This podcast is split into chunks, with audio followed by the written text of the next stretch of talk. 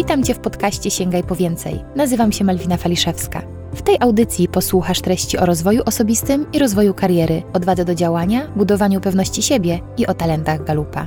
Zapraszam. Witam Was w trzecim odcinku podcastu Sięgaj po więcej. Dzisiaj kolejny mój wspaniały gość, kolejna wspaniała kobieta, Elena Pawęta. Elena jest ekspertką w zakresie komunikacji i też e, wykładowcą akademickim w Szkole Głównej Handlowej. Ja Elenę poznałam przy okazji mojego wystąpienia na TEDx Warsaw Women, bo właśnie Elena jest tą kobietą, która stoi za tym wielkim wydarzeniem. I też Elenę zaprosiłam dzisiaj, ponieważ jest ekspertką też od, od wystąpień publicznych i nieustannie mnie inspiruje jako osoba, która stawia przed sobą duże cele, realizuje je i robi po prostu efekt wow. Elena, cześć. Cześć, cześć Malwina.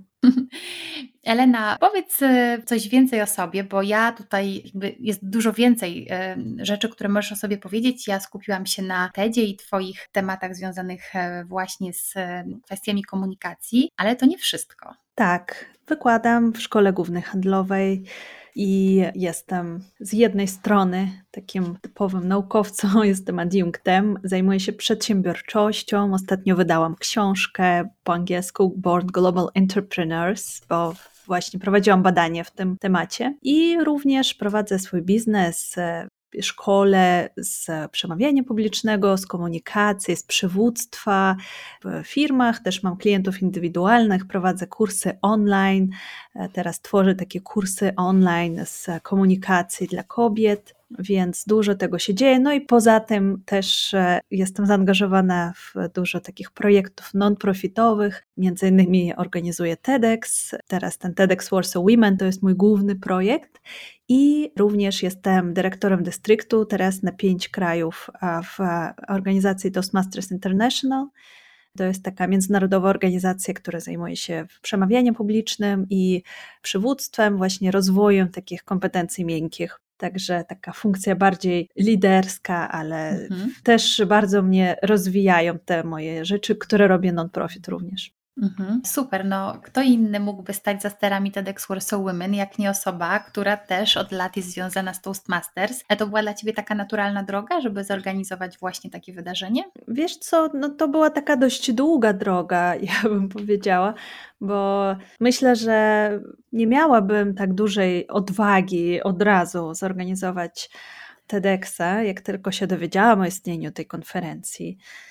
I z czasem dopiero to do mnie przyszło. Myślę, że tutaj też dużo mówi, mówisz o pewności siebie, o odwadze, więc pewnie też wiesz, jak to działa, że na początku, jak czegoś się mhm. boimy, nie jesteśmy pewni i, i powoli, powoli zaczynamy coś robić, w coś się angażować. U mnie to było tak, że rozpoczęłam studia doktoranckie i zrozumiałam, że muszę mówić do ludzi, jeszcze w języku mhm. polskim, ponieważ jestem Rosjanką. Przeprowadziłam się do Polski około 15 lat temu i w ogóle nie mówiłam w tym języku, nie rozumiałam, co do mnie mówią, a musiałam wykładać w języku polskim, więc mhm. był to mhm. dla mnie dość taki duży stres. I wtedy właśnie usłyszałam o tej organizacji Toastmasters, gdzie rozwijałam swoje właśnie zdolności e, przemawiania, później już takie umiejętności szkoleniowe i z czasem już zostałam trenerem, prowadziłam różne warsztaty i szkolenia. I tak naturalnie jakoś to wyszło na którymś spotkaniu, rozmawialiśmy, a może zorganizujemy wydarzenie TEDx i na tym wszystko się skończyło. Mhm. Natomiast ja, tak jak później już Malwina po spotkaniu z tobą poznałam swoje talenty. Aha, do tego jeszcze wrócimy tak, dzisiaj. Jednym właśnie z, tak, z moich talentów to jest taka właśnie no, zawziętość, takie skupienie się, y, więc jak mhm. już porozmawialiśmy z kolegami na temat tego, że zorganizujmy wydarzenie, no to ja przyszłam, otworzyłam stronę internetową, zaczęłam wypełniać formularze i faktycznie jak już postanowiliśmy, no to musimy to zrobić, musimy to skończyć. Więc tak powstał pierwszy mój TEDx w 2015 roku. Zupełnie spontanicznie wypełniłam formularz i po jakimś mhm. czasie otrzymałam licencję, więc już nie miałam wyboru i zorganizowałam pierwsze wydarzenie. Mhm, czyli zrobiłaś pierwszy krok, a potem wszystko się samo potoczyło. Dokładnie. E, wypełniając formularz, e, spodziewałaś się ogromu przedsięwzięcia, jakim jest tak e, duże wydarzenie, tak popularne i też dodajmy, że to jest wydarzenie non-profit, więc trzeba znaleźć też sponsorów na zorganizowanie takiej, e, takiego eventu. Tak, wiedziałam na czym polega organizacja tego wydarzenia, natomiast dopiero w trakcie organizacji już zrozumiałam, na czym polegają trudności, że faktycznie trzeba znaleźć sponsorów, to jest fa faktycznie wydarzenie non-profit. Nie wszyscy o tym wiedzą, że nikt z organizatorów, nikt z mówców nic nie zarabia i nie może nawet zarabiać, więc wszystkie pieniądze, które otrzymujemy z biletów, od sponsorów, idą na organizację wydarzenia. Mhm. Więc musimy znaleźć tych partnerów, sponsorów, porozmawiać z nimi, przekonać, że to jest ciekawe wydarzenie, warto zainwestować i mamy już takich z, z, latami stałych partnerów, firmy, które chcą z nami współpracować, które widzą wartość w tym wydarzeniu, ale no z kolei w tym roku e, było jeszcze więcej wyzwań, ponieważ mhm. jak wszystkie wydarzenia przeniosły się online, no to doszły nie tylko jeszcze wyzwanie tutaj ze znalezieniem partnerów, ale również wyzwania związane z przeniesieniem całej ogromnej konferencji w przestrzeń online, co wiązało się z różnymi trudnościami logistycznymi, no ale daliśmy radę. Udało się. Tak, udało się. Udało się y, partner bardzo zacny, bo to był TVN, prawda? Tak, tak. Naszym głównym partnerem był TVN i też przy wsparciu platformy player.pl mogliśmy zrealizować to na ich platformie, więc była transmisja mhm. online, e, była świetna produkcja. Mogliśmy to zrobić w teatrze, z czego bardzo się cieszę, bo mieliśmy dużo różnych opcji w trakcie organizacji. Miało to być studio, miało to być takie green box, takie zielone studio wirtualne, mhm. w którym są programy telewizyjne realizowane. I no, te wszystkie opcje były super, oczywiście też bardzo profesjonalne, ale nie było tam takiego klimatu TEDxowego. Jednak mhm. teatr i te krzesełka i ta scena, no to ma, ma w sobie to coś. I tak. bardzo się cieszę, że udało się to zrobić w teatrze. Myślę, że dla speakerów to jest też ważne. Oczywiście w normalnych czasach przemawiają przed ogromną publicznością ja sama występowałam na TEDx Warsaw Women w 2018 roku i pamiętam, jak bardzo biło mi serce, kiedy stałam na tej czerwonej kropce, ale y, byłam z jednej strony podekscytowana, z drugiej też przestraszona, ale chyba tej ekscytacji było więcej i to jest duże wydarzenie. A Ciebie jako organizatorkę co najbardziej kręci w tym wydarzeniu? E, uwielbiam w ogóle formułę tego wydarzenia, że szukamy takich najbardziej ciekawych idei w naszej lokalnej społeczności i takich najważniejszych, najbardziej aktualnych, może akurat w tym roku i dla danej społeczności, i przedstawiamy te idee na naszej publiczności, no i później też poprzez platformę YouTube, to już roznosi się dalej i dalej na cały świat. I bardzo często ludzie właśnie myślą, że TEDx to, to jest inspiracja, to są mówcy inspiracyjni, natomiast to nie jest tak. Wcale nie zaczynamy od mówców, kiedy zaczynamy organizację wydarzenia, a zaczynamy od idei. Czyli mhm. rozmawiamy, co musi wybrzmieć w tym roku z naszej sceny, jakie idee. I w ogóle nie szukamy mówców profesjonalnych, nie szukamy jakichś celebrytów, szukamy po mhm. prostu ważnych idei, które muszą się pojawić w tym roku na naszej scenie, i później już zaczynamy szukać, patrzymy na zgłoszenia, patrzymy na naszą lokalną społeczność, kogo możemy zaprosić, żeby o tym powiedział. Mhm. Tak, to rzeczywiście jest takie niesamowite, że też koncepcja jest taka TEDxa, że to są ideas worth spreading, tak? Czyli te tak. Pomysły, które są warte rozpowszechnienia, tak byśmy to tak. przetłumaczyły. Tak. I rzeczywiście są tam no, najróżniejsze tematy, od takich bardzo pragmatycznych do też e, myślę takich bardzo wzniosłych i wizjonerskich, więc naprawdę ja zawsze jestem bardzo zainspirowana i czekam na to wydarzenie, więc no wspaniale Elena, że się tym zajmujesz, że robisz też tę edycję taką specjalną dla kobiet, chociaż tak naprawdę uczestniczkami, uczestnikami w zasadzie nie są tylko kobiety, bo publiczność jest bardzo różnorodna. Tak, tak. I publiczność, e, i mówcy też. Mamy panów na scenie, e, w zespole organizacyjnym również, na publiczności również. Więc my wcale tutaj nie chcemy pokazać, że kobiety przodem i w ogóle kobiety mhm. są najlepsze. To w ogóle nie jest naszym celem. My po prostu rozpowszechniamy idee, które są ważne dla nowoczesnych kobiet i nie mhm. tylko, i które pomagają po prostu kobietom i nie tylko w naszej społeczności. Mhm, super. Także e, Elena, ja trzymam kciuki za, za dalsze wydarzenia. Niech to się tak kręci, jak e, się wspaniale zaczęło. No ale ty jesteś kobietą o wielu twarzach i tak jak mówię, to jest takie nietypowe, bo i pracujesz naukowo na uczelni i też e, organizujesz, działasz w organizacjach non-profit, no ale też działasz międzynarodowo, bo przecież ja obserwuję ciebie i ty bardzo dużo współpracujesz z takimi klientami, myślę, że nie tylko w Europie, ale w ogóle ogóle międzynarodowo e, i też e, wspierasz ludzi w e, przygotowaniu wystąpień publicznych tak. i też w tym, żeby występowali z taką pewnością siebie. Powiedz, z czym w ogóle ludzie mają największy problem przy wystąpieniach, czego się obawiają? Wiesz co, tak, ja działam międzynarodowo i mam klientów z, z całego świata i na całym świecie, w różnych kulturach problemy są podobne.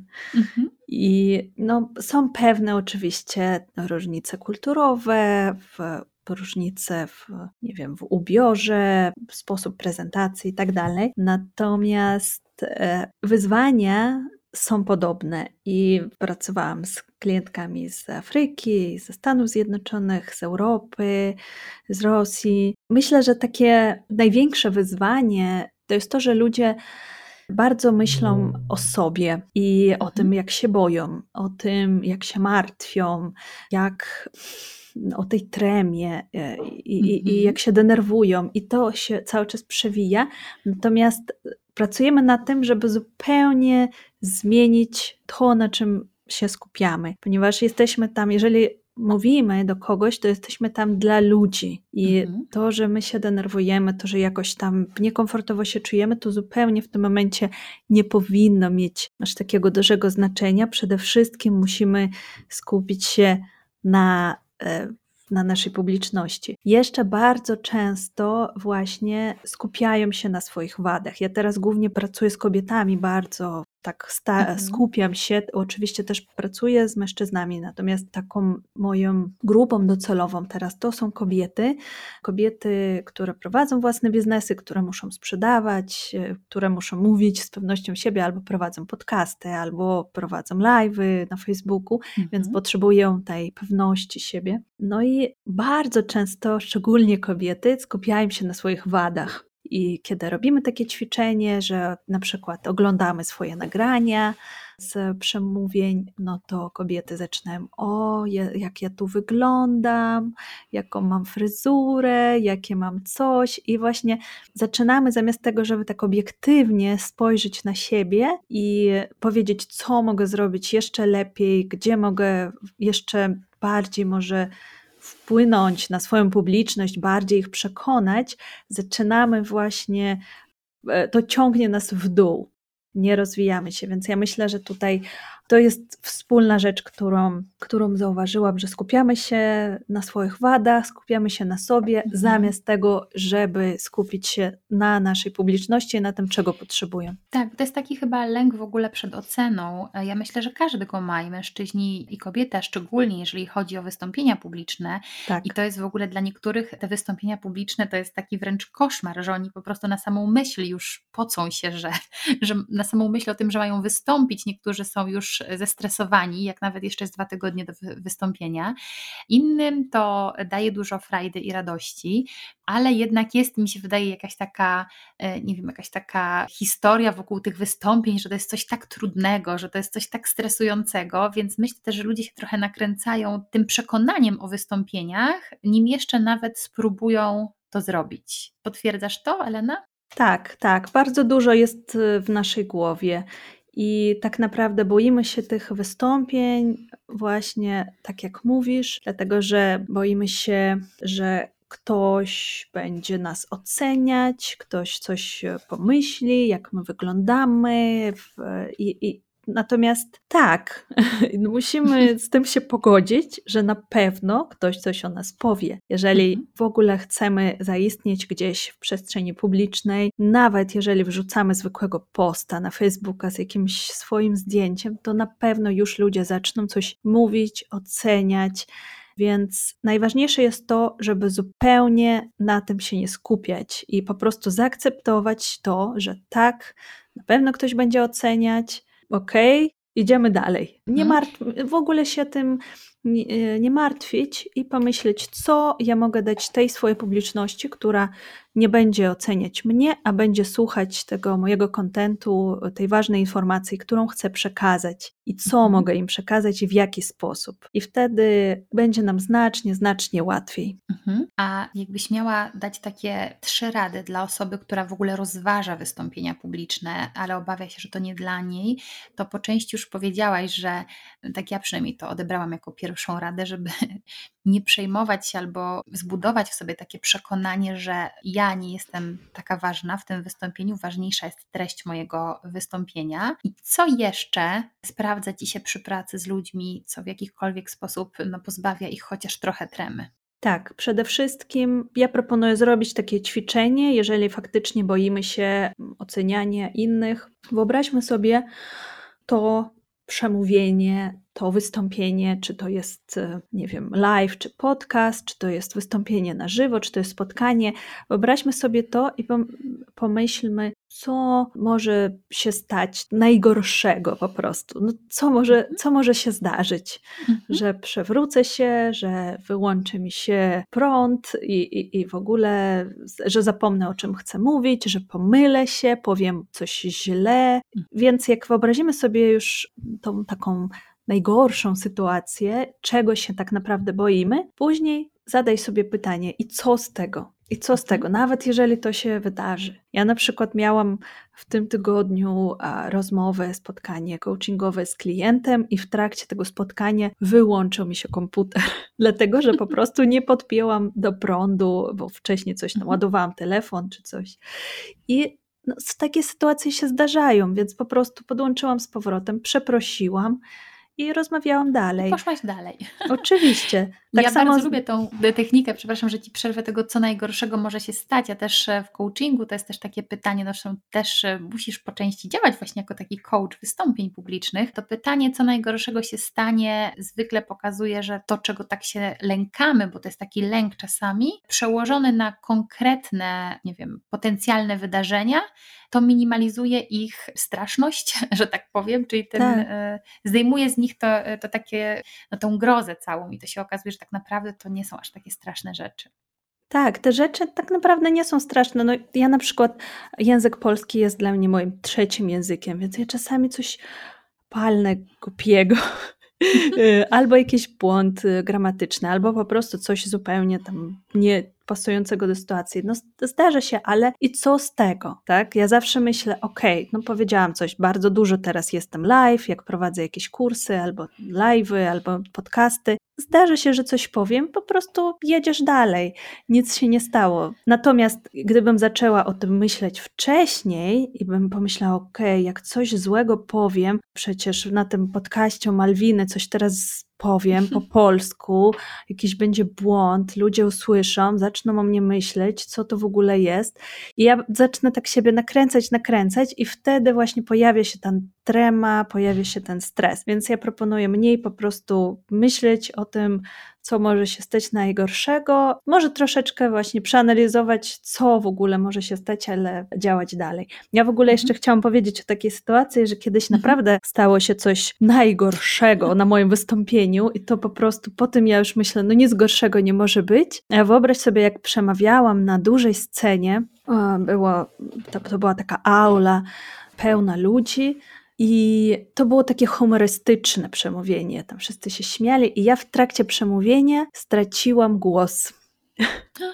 Jak to? I nie mogłam mówić, bo byłam chora i e, wzięłam dużo tabletek, jakichś tam środków i mówię, dobrze, głos się pojawił, dam radę. I wyszłam na scenę i oczywiście jak mówimy na scenie, no to ten głos e, wytężamy jeszcze bardziej. Mhm. Miałam mikrofon, no ale i tak ten głos zniknął w połowie, więc po prostu drugą połowę tego, co miałam powiedzieć, wyszeptałam. Zeszłam ze sceny i to było bardzo dla mnie stresujące. Natomiast wiesz co, ludzie, którzy wychodzili po tej części, ja tam byłam oczywiście cała w emocjach i w ogóle koniec świata, ale mhm. oni w ogóle o tym zapomnieli. Ja, no ja myślę, że mogli się zapamiętać całkiem na całe życie jako osoba, która szeptem wygłosiła swoją przemowę.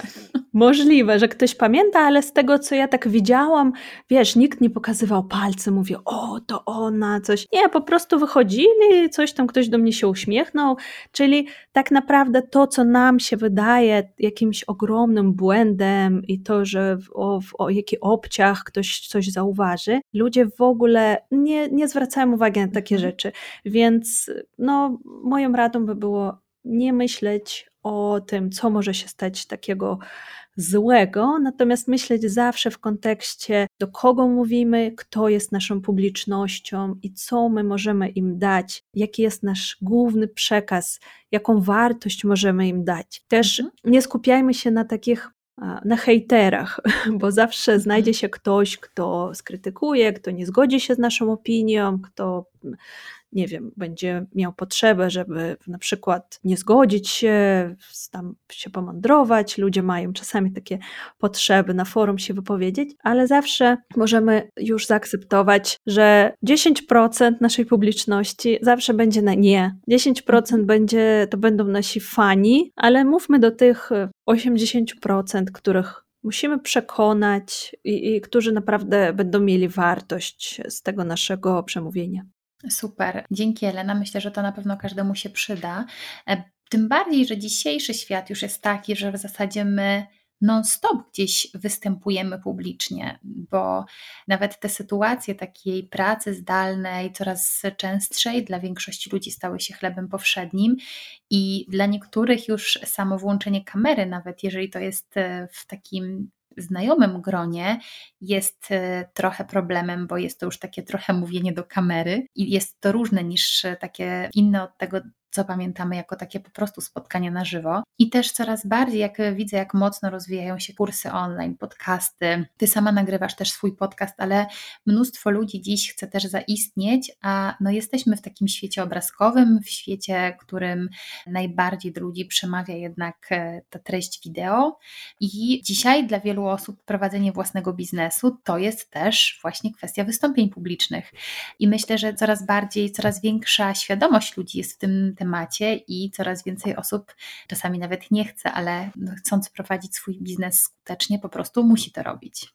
Tak, zdecydowanie. To jest bardzo ważne. Ja też. E, niedługo właśnie będę robić taki mini kurs, bo widzę bardzo dużą potrzebę właśnie w e, mówieniu o tej komunikacji online i mhm. planuję właśnie taki mini kurs o komunikacji online, później e, znowu kolejny kurs zrobię z prowadzenia prezentacji w świecie wirtualnym.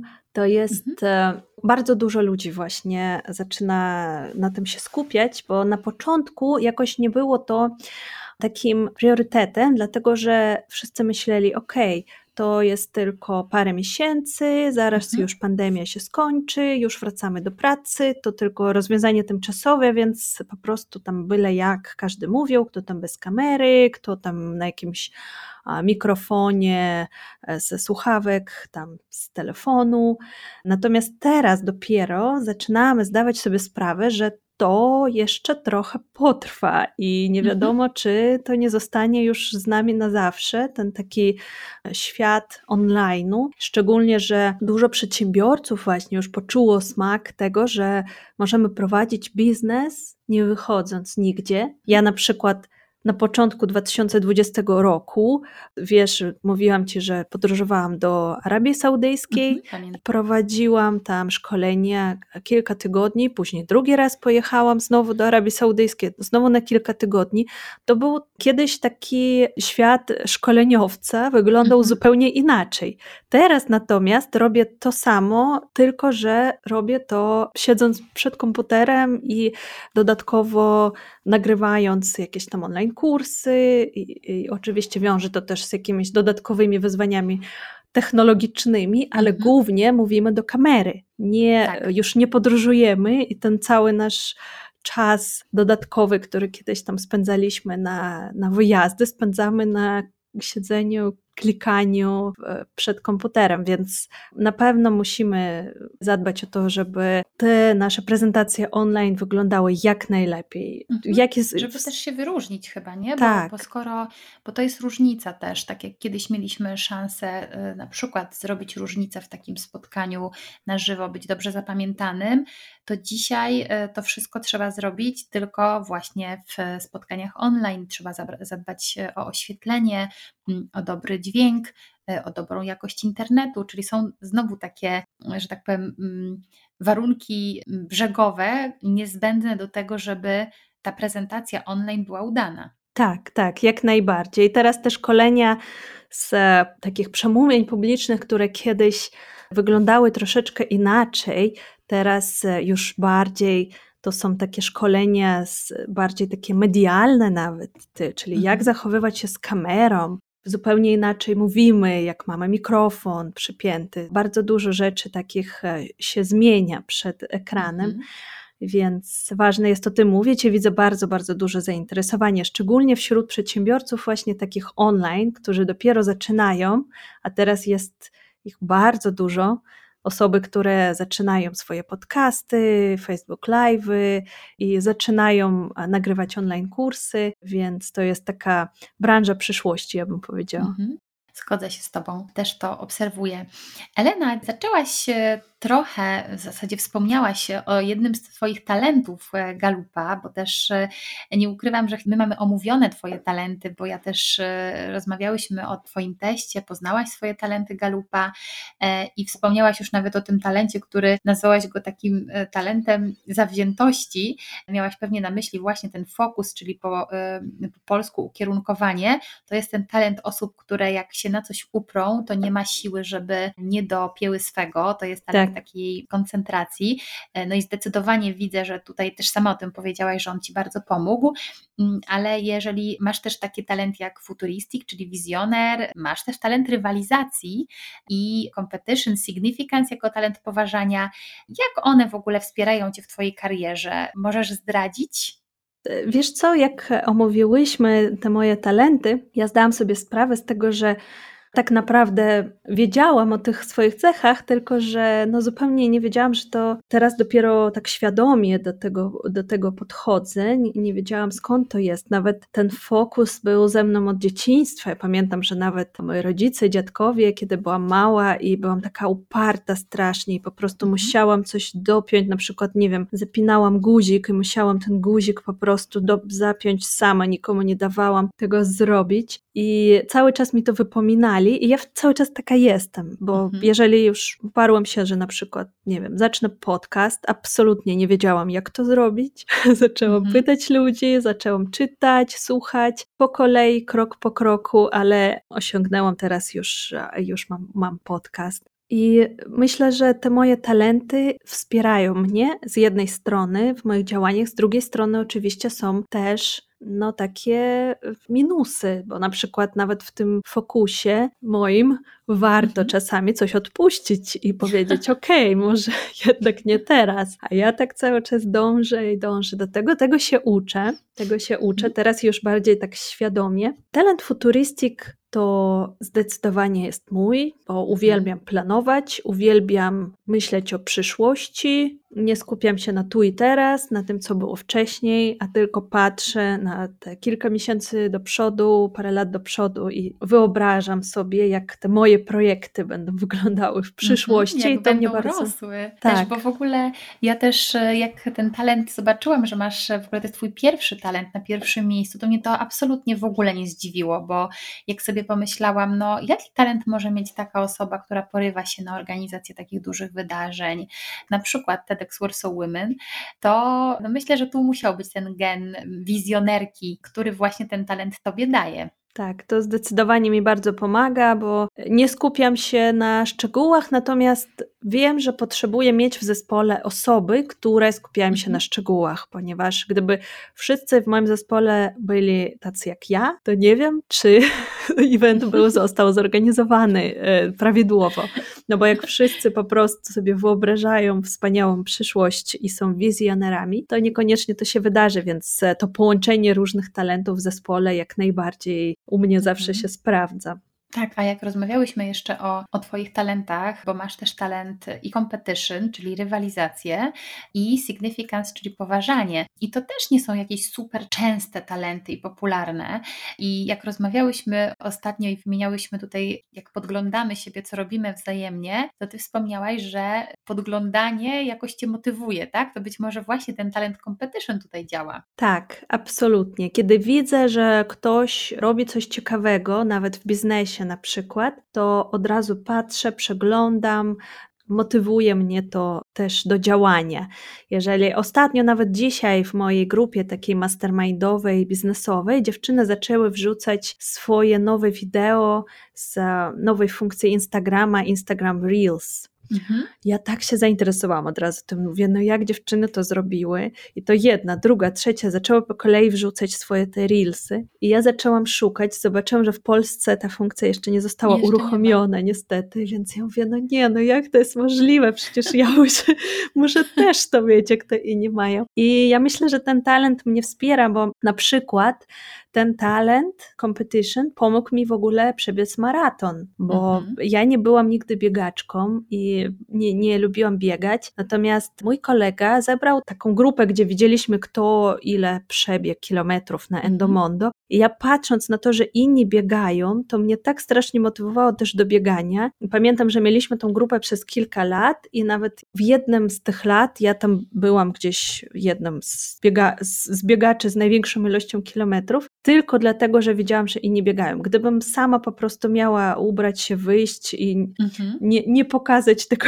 nikomu, to nie wiem, czy by mnie to motywowało, ale nabiegałam e, tyle kilometrów, wybiegałam, że po prostu przebiegłam maraton e, z łatwością i wciąż o tym myślę jako o takim moim osiągnięciu tylko dzięki temu talentu mhm. competition. To jest e, w ogóle takie niesamowite też to, o czym mówisz właśnie, jak te talenty, jak one mogą nas wspierać w ogóle ta znajomość, i no bo oczywiście być może kiedyś to wiedziałaś intuicyjnie, że lubisz jakąś tam rywalizację, ale teraz wiedząc na przykład, że to jest jakiś twój talent, możesz też celowo go, że tak powiem, zaprzęgać do swoich celów, bo wiedząc, że wtedy działasz najlepiej, kiedy masz, kiedy z kimś rywalizujesz. I oczywiście nie mówimy tutaj o jakiejś takiej wrogiej rywalizacji, tylko po prostu o tym, że no, motywuje cię do działania to, żeby dotrzymywać kroku innym albo być e, o krok przed nimi, to ten talent może być super i właśnie zobacz, jak może wspierać cię w realizacji Twoich celów, wiedząc, że akurat to na ciebie działa. Tak, absolutnie. Albo taka rzecz jak na przykład zakładanie sobie projektów w Trello albo na Slacku, mhm. odhaczanie jakichś tasków. To jest mhm. też, jak widzę, że coś już sobie odhaczam i wiem, że inni w moim zespole to widzą, to mnie motywuje. Gdybym miała mhm. tu siedzieć i robić sama ze sobą, to może nie byłam nie, aż tak zmotywowana. Mhm, fajnie. Cieszę się, że ta rozmowa nasza i omówienie Twoich talentów też y, używasz nadal i też widzisz y, dalsze możliwości tego, jak wykorzystać, bo w ogóle ja uwielbiam tę koncepcję Galupa i widzę, jak też wzmacnia ludzi i jak pomaga im po prostu też osiągać ich cele i pozwala im też czuć się takimi bardziej wyjątkowymi, bo nagle słyszą, że mają talenty. Jak to było z Tobą? Czy wcześniej właśnie przed zrobieniem testu miałaś świadomość tych supermocy w Tobie? Miałam świadomość, że jestem inna i że działam inaczej niż inni, natomiast teraz już jest to takie bardziej, ta wiedza jest bardziej konkretna i ta wiedza mi pomaga naprawdę, bo w, mhm. na przykład wcześniej wiedziałam, że nie chcę wykonywać pewnej pracy, natomiast inny rodzaj pracy mnie kręci. Teraz już wiem, że to jest ten talent significance, e, mhm. że ja na przykład każda rzecz, którą robię, musi mieć znaczenie, musi być mhm. jakaś ważna, przynajmniej w moim rozumieniu, przynosić komuś korzyść i tak dalej. Więc e, wcześniej nie wiedziałam, na czym to polega, tak? I po mhm. prostu wiedziałam, że nie mogłabym być, e, nie wiem, księgową na przykład, czyli takie rzeczy, które albo porządkowanie jakichś e, dokumentów, mhm. liczb, czyli taka praca nigdy mnie nie kręciła, dlatego że ja zawsze chciałam, żeby to, co robię, przyniosło komuś dużą mhm. korzyść, zostało gdzieś pokazane, uznane i to było dla mnie ważne. Więc to, co robię teraz, jak najbardziej. To, co robię na uczelni, projekty naukowe, no też biorę tylko takie projekty, zajmuję się takimi projektami, które wiem, że są naprawdę ciekawe, duże, ważne. Mhm. E, I tak samo w biznesie też. Robię tylko to, co wiem, że będzie miało duży pozytywny wpływ. Więc teraz mhm. ten temat women empowerment, kobiety, praca z kobietami jest dla mnie takim tematem numer jeden. Super. Cieszę się, że masz świadomość. E, ja też przypomnę, że twórca w ogóle talentów Galupa na pierwszym miejscu miał talent poważania i właśnie stworzył takie super narzędzie, z którego dzisiaj możemy korzystać. Elena, to na koniec e, proszę powiedz, gdzie można Ciebie znaleźć, śledzić Twój podcast i też e, Twoje szkolenia, gdyby ktoś był zainteresowany. Ja zapraszam do kontaktu na LinkedInie, na Facebooku. I mój podcast nazywa się Ideas and Leaders. Jest w języku angielskim i rozmawia tam e, z przedsiębiorcami, z ludźmi z biznesu o przywództwie, o komunikacji. E, moi goście są z całego świata, e, więc jeżeli ktoś jest zainteresowany tematem komunikacji, komunikacji w biznesie, przywództwem, no to zapraszam do posłuchania. I co do moich kursów nadchodzących, no to ogłaszam wszystkie kursy na bieżąco. Teraz będę miała start kolejnego kursu za kilka tygodni, więc wszystko będzie, będę ogłaszała w swoich social mediach, także jeżeli ktoś jest zainteresowany, to zapraszam do kontaktu. To ja też e, zapraszam do kontaktu. Ja też mam i miałam przyjemność pracować z Eleną nad wystąpieniami publicznymi, także bardzo polecam. Dziękuję Ci bardzo, Elena, i zapraszam Was do kolejnego odcinka, gdzie spotkamy się znowu z inspirującym gościem. Dziękuję, Elena. Dziękuję bardzo, Malwina. Jeśli podobał Ci się ten odcinek, udostępnij go znajomym. Zasubskrybuj mój kanał, jeśli chcesz być na bieżąco z tematami, które poruszam. I powodzenia w Twoim sięganiu po więcej.